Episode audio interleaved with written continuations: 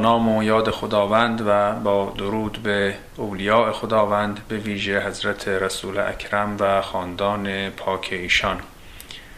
در دو قسمت گذشته در مورد موضوع شکر سخن گفتیم و یکی از نکاتی که بیان کردیم این بود که بخشی از شکر این است که انسان درک کند که امکاناتی که در اختیار اوست نعمتی است از جانب خداوند.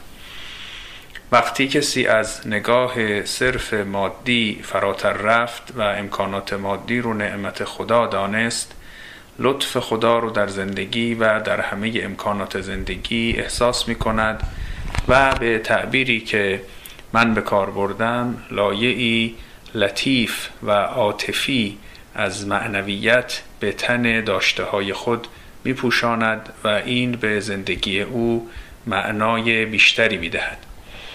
در این نوبت از این نکته به نکته دیگری منتقل شویم و اون اینکه از یک منظر معنوی اصلا ما مالک واقعی داشته های خود نیستیم و در حقیقت مالک اصلی خداست. تأمل در این نکته و درک درست اون از دو جهت اهمیت دارد. جهت اول این که این یک واقعیت مهم است.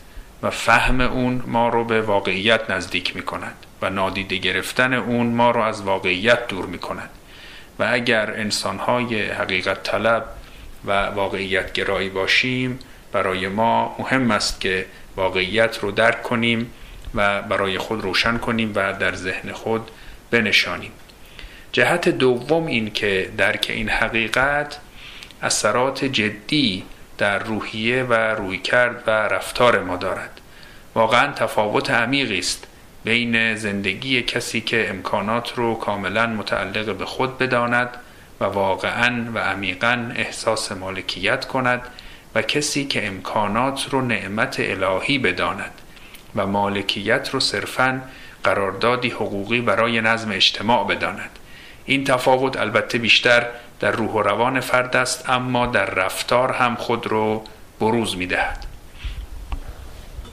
خب در این نوبت جهت اول رو مطرح می کنیم و در نوبت آتی به امید خدا به جهت دوم می پردازیم.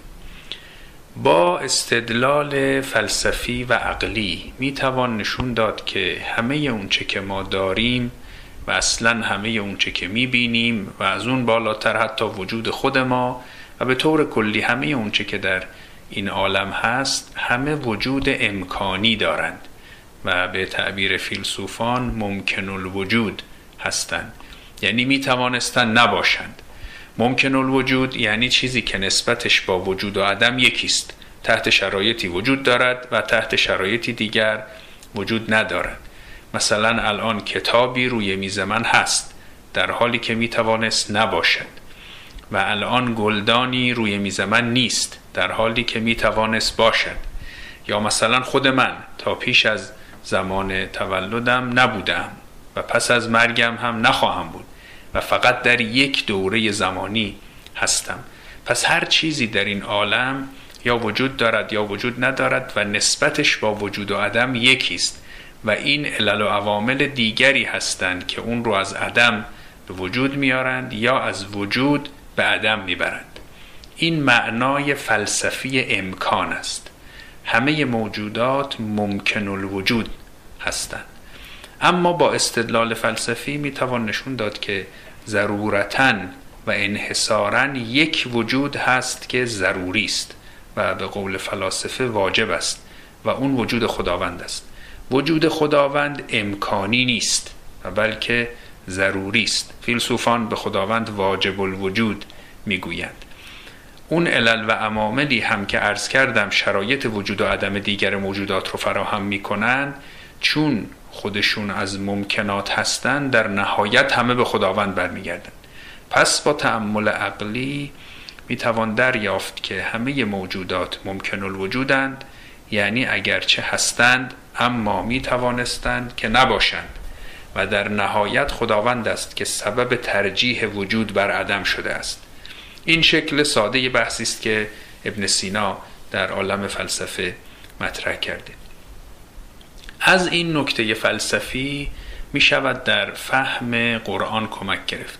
یکی از آیات کلیدی قرآن که در واقع یکی از اصول بنیادین آموزه های قرآنی رو تشکیل می دهد آیه سوره فاطر است که میفرماید یا ایها الناس انتم الفقراء الى الله والله هو الغنی الحمید.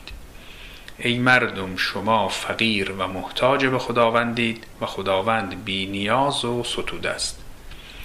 در بیان عقلی از این فقر به فقر ذاتی یا فقر وجودی تعبیر می کنند یعنی مهم نیست که شما از نظر اجتماعی فقیر هستید یا ثروتمند. به هر حال شما در ذات خود و در اصل وجود خود فقیر و محتاج به خداوندید. شما اصلا می توانستید به وجود نیایید. خداوند شما رو از عدم به عالم وجود آورده است. به قول سعدی یا رب از نیست به هست آمده صنع توییم. این فقر با فقر اقتصادی و اجتماعی متفاوت است. کسانی در جامعه فقیرند یعنی از امکانات اولیه زندگی محرومند و البته این وظیفه اخلاقی همه ماست که به فقرا رسیدگی کنیم. اصلا وقتی در جامعه فقر می‌بینیم یعنی مردم چه به صورت اشخاص چه به صورت دولت ها به وظیفه اخلاقی خود عمل نکردند. این فقر اقتصادی است. پس فقر وجودی را که یک مفهوم عقلی است با فقر اقتصادی که یک مفهوم اجتماعی است نباید مخلوط کرد. کسانی از یهودیان می‌گفتند که خداوند به ما احتیاج دارد. اینها وقتی صدقه می‌دادند یا کار نیکی می‌کردند از سر کوتاه فکری گمان می‌کردند که دارند به خداوند کمک می‌کنند. در آیه 181 سوره آل امران میفرماید لقد سمع الله قول الذين قالوا ان الله فقیر و نحن اغنیا همانا خداوند شنید سخن کسانی رو که گفتند به راستی که خدا فقیر است و ما ثروتمندیم.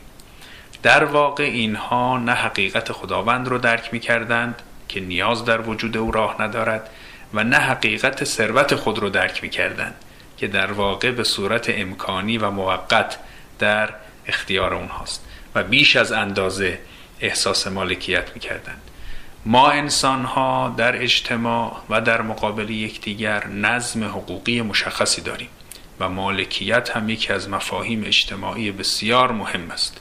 هیچ کس حق ندارد حتی سر سوزنی به مالکیت دیگران تجاوز کند. حق مالکیت جزو حقوق بنیادی بشر است. اما این یک بحث است و رابطه ما با خدا بحث دیگری است.